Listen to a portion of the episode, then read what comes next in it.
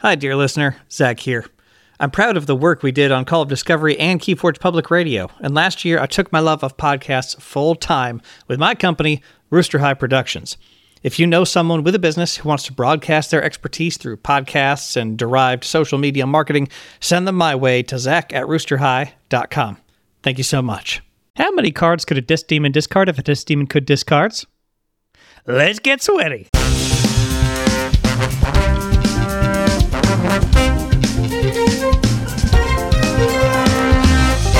Welcome to Keyforge Public Radio with your host, Zach Armstrong. Hello, dear listener, and welcome to Keyforge Public Radio. My name is Zach Armstrong, and I'm going to be your humble guide into the pile of refuse that is Keyforge's discard pile. It's always there, it's usually always growing, and then sometimes it just disappears. So, what we're going to be talking about today here on Keyforge Public Radio, where we help you become a better Keyforge player, is the discard pile and all of the factors that it, it affects, all the factors that it holds and it, it interacts with in the game. It's a giant source of growing information for both your own deck and your opponent's deck. There's a number of different mechanics and kinds of card effects we've seen that we need to consider when we're thinking about our discard pile and how we're interacting with it, especially when we have cards that give us that choice. We need to talk about when we want that discard pile to flip and exactly what kind of influence we have over when that discard pile flips and turns back into your deck when you want to draw. And lastly, we're going to be doing a bit of a preview of some of the dynamics around the haunted mechanic in Grim Reminders. As a reminder, this next set that's coming out, you are haunted if you have 10 or more cards in your discard pile. That goes for your opponent too. It's simply a binary on off thing.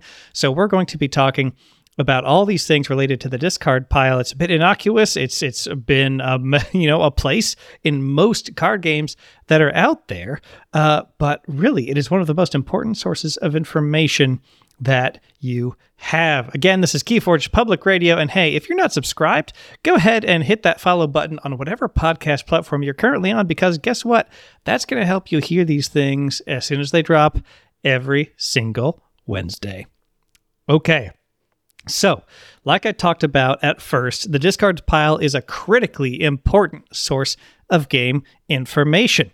Now, if you haven't listened to it, go back and listen to episode seven Handcrafting Mastering a Core Keyforge System, because this is really the sequel to that episode. So, because what I'm talking about when I say that the discard pile is a critically important place you gain information is that as you play your cards, you'll be able to count the houses in your hand, the houses in play, and the houses that are in your discard pile to calculate exactly what your house spread is in your deck. And if you don't know why that's important, guess what? You probably didn't listen to episode 7 about handcrafting. Or you're maybe you did and you're just very smart already and you're here because you like the sound of my voice which is you know neither here nor there. You're probably better at Keyforge than me. But you want to know exactly what's left in your deck so that you can intelligently, strategically select what your house is for the turn, not only based on wh- how you can affect the board state, how you can affect your game plan by what's in your hand, but by also manipulating as much as possible the math about what you're going to be drawing up at the end of the turn and how much that affects how many cards you'll be playing on future turns.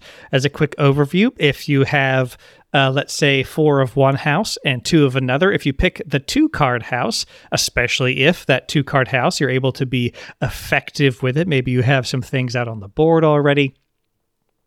Uh, and those two cards are going to have some great and timely effects. If you play those two cards, you're taking a smaller two card turn for a chance at taking a five or six card turn with that other ha- with that other house in your hand because you'll be drawing up those two cards at the end of the turn. And if either of those two cards or both of them match that house that already had four cards in hand, you're going to be sitting real pretty. You just got a little bit lucky and you planned on it. And now you're going to be playing five and six card turns going forward if your luck holds and you've set yourself up for that.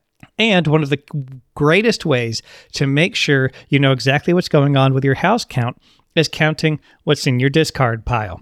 It's a critically important place to gather information for your own handcrafting. Now, here's the thing discard piles are public information at all times. So this applies over on the opponent's side of the board as well, as in you want to be looking at their discard pile from time to time, and you're not going to be able to see what's in their hand, right? But you can see what's in play, you can see what's in the discard pile, and you can do some math on what number of what houses are left between their deck and their hand. One place that this could be helpful, let's use a Winds of Exchange example. Uh, and many of you will be familiar with the common Brobnar card from Winds of Exchange called Rant and Rive. It comes with an amber pip and it says play. If your opponent has eight amber or more, uh, they lose half. They lose half of their amber. So really, this is a great card to keep somebody off of a key. And if you want to burst and your opponent has Brobnar, and this is sealed so you haven't seen it, so you haven't seen their full list, uh, and you want to go high, but you if you go to 10, you know, if you go to 10, you're still going to get punished and not be able to forge a key if they hit you with Rant and Rive. But if you're able to count all of their Brobnar cards and you find 12, right? Or 11 and you want to take that chance, but you find enough to know where nearly all or all of their Brobnar cards are. If you spot all 12, then you know they don't have Rant and Rive, or they know even if they did have it, they played it earlier. So they know you know they have no more Rant and Rives left. That's just one use case and you're going to want to keep in mind as you're looking at your opponent's discard they're really really dear listener i'm basically i just want you to be looking at your opponent's discard if you're needing to be strategically minded of course if you're in a serious practice match or you're you're in a competitive match you need to be looking in your opponent's discard so you can stay on top of what they've played and what the shape of their deck might be looking like. There's not really just a small list of high impact things I specifically want you to look for really going in and looking in there will help you find information or remind you of things that will help you that will help you realize what you have and haven't seen. So for instance, if somebody has played a whole bunch of action cards and artifacts and upgrades from house, let's say Star Alliance, Winds of Exchange, and you've seen nine of those cards, but none of them have been creatures, you know that the last three Star Alliance cards that you have not seen are creatures. And then that, you know, not a lot of Star Alliance creatures have play effects that are going to keep you off of a key. So you know the amber control in that house is gone. So really you want to be piecing together as much as you can of their deck with this publicly available information. And I think even in Archon, when you look at an Archon list, it is often a good idea to go ahead and ask to flip through the discard pile just to remind yourself of things. Now, if you're being absolutely brilliant and remembering, uh, remembering uh, their entire Archon list, which you can still look at at any time, if you're remembering that and you feel really confident, maybe you don't need to do this. But I like to do it just to jog my memory about what they've got going on, about what they've got going on. Because even if they don't have tricks for the discard pile like some decks do, you do need to know what's going on there and keep everything top of mind. Now, I am emphasizing, you know, go look through this. And now sometimes you'll say, but Zach, I'm in a match and it really doesn't matter. This deck, their deck is just not doing anything with the discard pile. I know what houses they have. And here's the thing. In that situation, you're you're totally right. If they're not doing anything with the discard pile, then you can pretty much not worry about it, right? If you're looking at their Archon list, you have a general sense of what their deck is trying to do. However, I'm going to tell a, a, specific story from round one at the Philadelphia Vault Tour. I was against fellow strategic Keyforge podcaster Second Act, who publishes the Weekend Key Warriors podcast with Arlie. They have some lovely discussions over there, so go check out the Weekend Key Warriors podcast. And something something Second Act had in his deck that I recognized is he has he had Keyfrog, Savage Clash, Resurgence, and Gloriana's attendant. So I'll go if you might be picking up uh, what I'm putting down with that combo, but let me explain it just so you can be aware. So first off, the the cincher is Keyfrog. Keyfrog is a two power beast with destroyed forge a key at current cost. So it's a creature he can play, and if he can blow it up on his same turn, he can forge a key without any additional costs except trying to pull off the combo. No additional amber cost though. Very powerful. He also has Savage Clash, which says destroy uh, destroy all creatures except the most powerful enemy creature and the least powerful friendly creature. So, as long as Keyfrog is not the least powerful friendly creature, it can be killed with Savage Clash. Gloriana's attendant is a one power mutant. And so, if this one power mutant creature is out on the board along with Keyfrog, when John plays Savage Clash, he can blow up the Keyfrog and forge a key at current cost. And the critical discard piece he has here is the Resurgence. It says play, return a creature from your discard pile to your hand. If that creature is a mutant, return another creature from your discard pile to your hand. So here's the thing if Gloriana's Attendant, which is a mutant, and Keyfrog, which is a regular creature, are in his discard pile and he has Resurgence and Savage Clash in his hand, so he just needs to get those two creatures into the discard pile, he can play Resurgence, pull back both the Gloriana's Attendant and the Keyfrog, and I believe at least one of them had some Amber enhancements. Then he can play them both onto his board, play Savage Clash, and forge a key.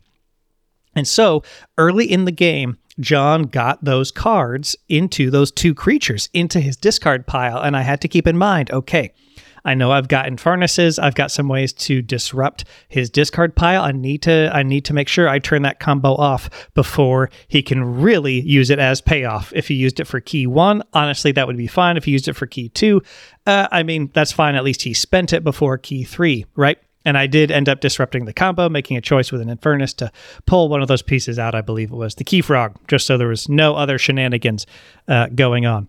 So that's the kind of situation where you really need to pay attention to what is going on in your opponent's discard pile. A few other examples, like I mentioned, Infurnace, the four power, uh, the four power creature introduced in House Dis in uh, Worlds Collide a while back that has play purge up to two cards from a discard pile. Your opponent loses amber equal to the total amber bonuses on both cards combined. That's not the exact wording, but that's the effect.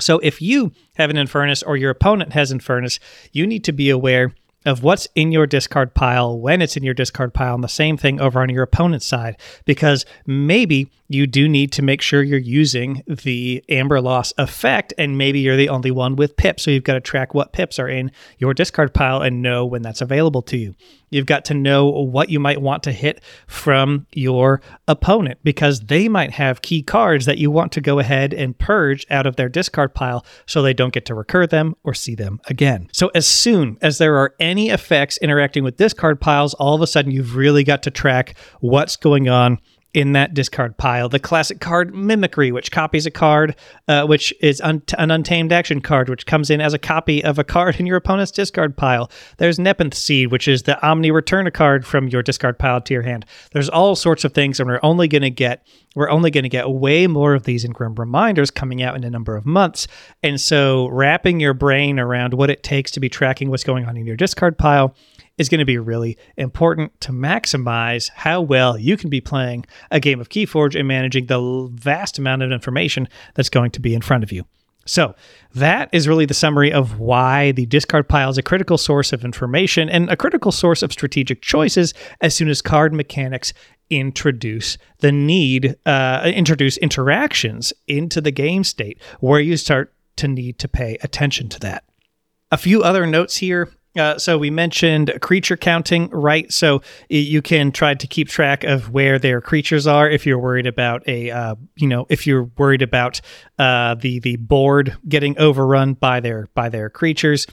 Um, where their houses are, where if they've gotten through most of one house, you know they're just going to be in the other two houses. And then you use that information as you will. Maybe you have control effects that play off of that. Maybe you don't. Maybe you make a choice to go ahead and get a couple, uh, get a couple creatures out from your hand onto the board if you know they have their creature heavy house left, things like that. There's a whole lot of use cases and and for figuring out how to best use this information. So it's tough to go through all of them, but it's more of a general principle where if you pay attention to this kind of thing in more games, you'll start finding smart choices, small smart choices that you can make that start to add up the the more you make them, especially uh, the more you make them in a single game and they start to be able to push an advantage that hopefully many times will push you from a loss into a victory instead. Uh, there's a couple greatest hits for why this is important, right? Why the discard pile is important. There's Arise, the old discard that returns all creatures of a house from your discard pile to your hand. There is Grim Reminder, the uncommon Dis action card from Mass Mutation, which returns, uh, which puts all cards of a single house from your discard pile into your archives. So it's just, it's a good thing to note. It's a good thing to note. It's a good thing to strategically consider, especially against those types of effects, right? You don't want to unnecessarily turn on some discard pile payoff effects that your opponent might be looking for. Now, sometimes you turn it on knowingly because, you know, you need to be pushing your advantage, but sometimes you can go ahead and refrain from uh, turning it on to be that is not as much of a cost to you. Okay, now we're going to be talking about when uh, managing flipping to draw. What I what I mean by this is there's the rule in Keyforge that if your deck is empty, you if you need to draw, you turn your discard pile over and shuffle it. Vegas. You turn your discard pile over and shuffle it, and you turn it into your deck, and then you draw. And this is a relatively simple mechanic that keeps the pace of Keyforge games going. But there is an awful lot of that handcrafting, next level handcrafting math, really in deck crafting math when it's your discard pile, that really starts to matter here.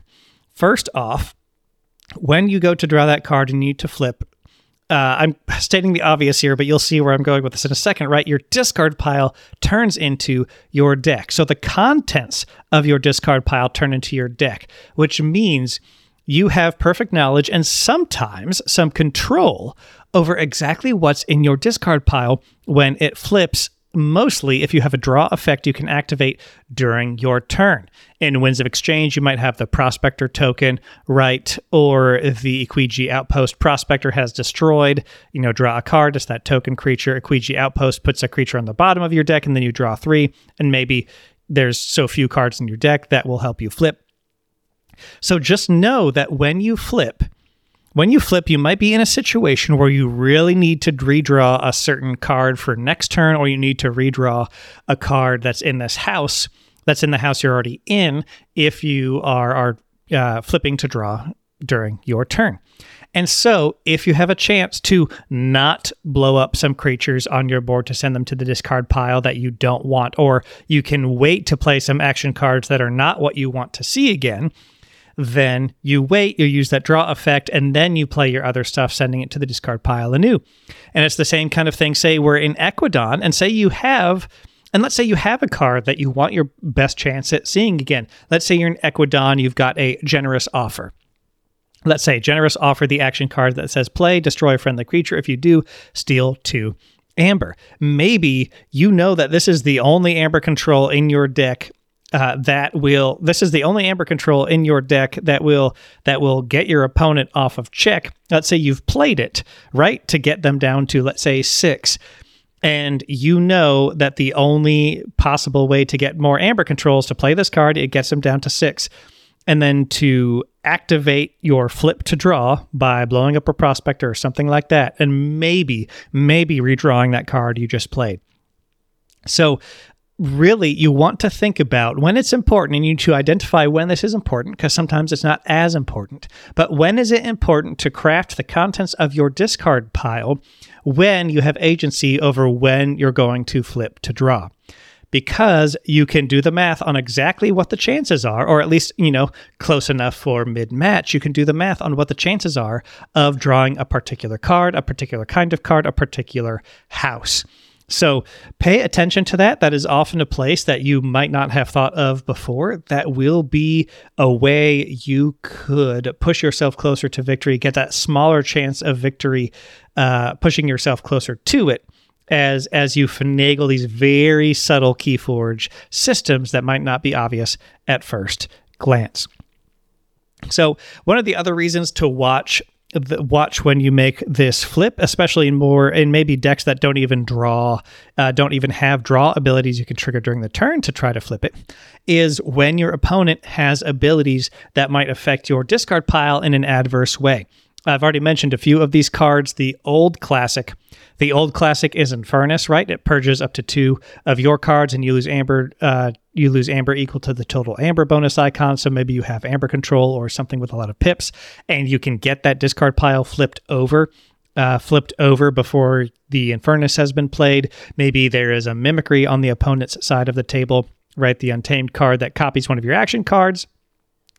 And if you're able to manipulate it in a way where you can get that flipped before your opponent can can you know do that terrible thing to your discard pile or copy a card or whatever. It sometimes is a good idea to do that.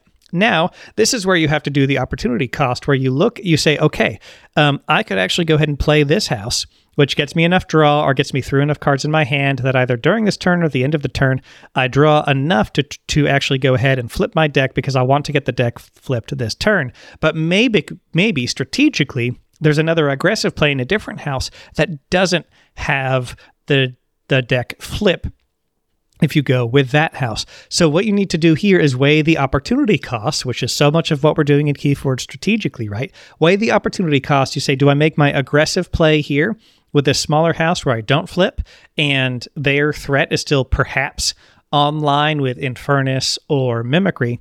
And can I take that on the nose and still be okay, or is that just overall the best play?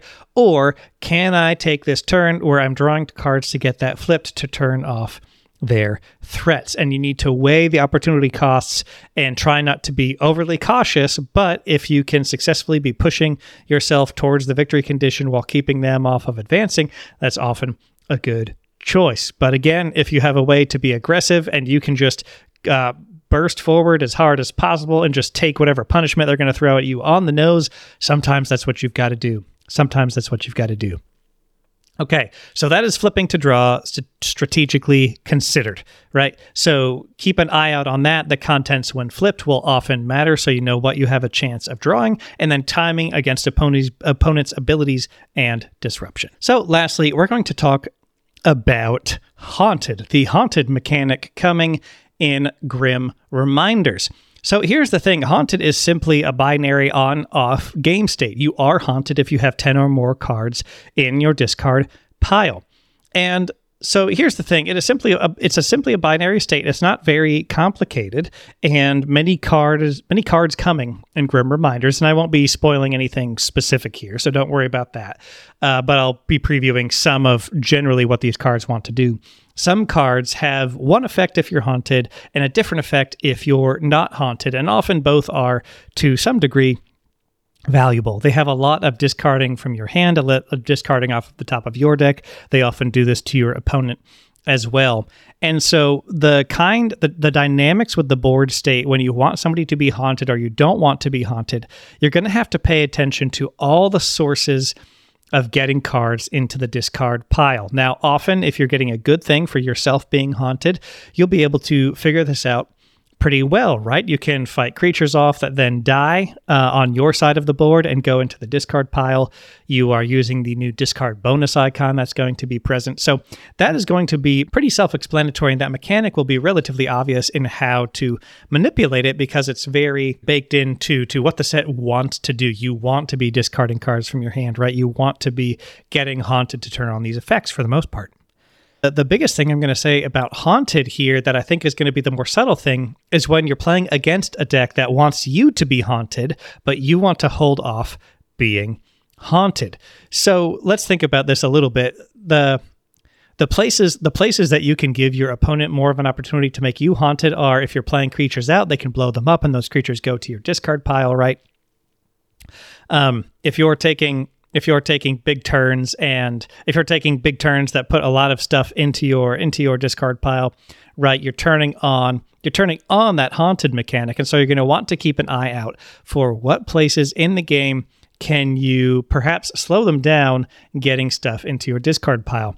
Now that being said i actually now that being said i do think that's a consideration you're going to have to make at certain points with some cards. However however I actually don't think it's going to be very common that you put much effort to stopping yourself being haunted because the more cards that are going into your discard pile, that means the more actions you're playing, the more creatures you're playing at to try to advance your game state.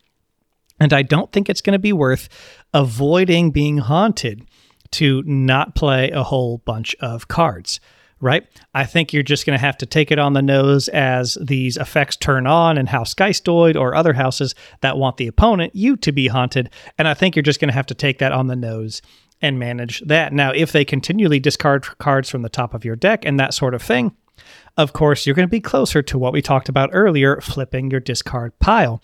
That's something you'll really want to pay attention to against Grim Reminders. Sometimes, once in a blue moon, so not very often, you may be able to resist being haunted and, and play around it. But I think most of the times you'll just have to take it on the nose and figure out uh, when you might be flipping that deck, removing your discard pile, right? It turns into your deck, and all of a sudden you are no longer haunted.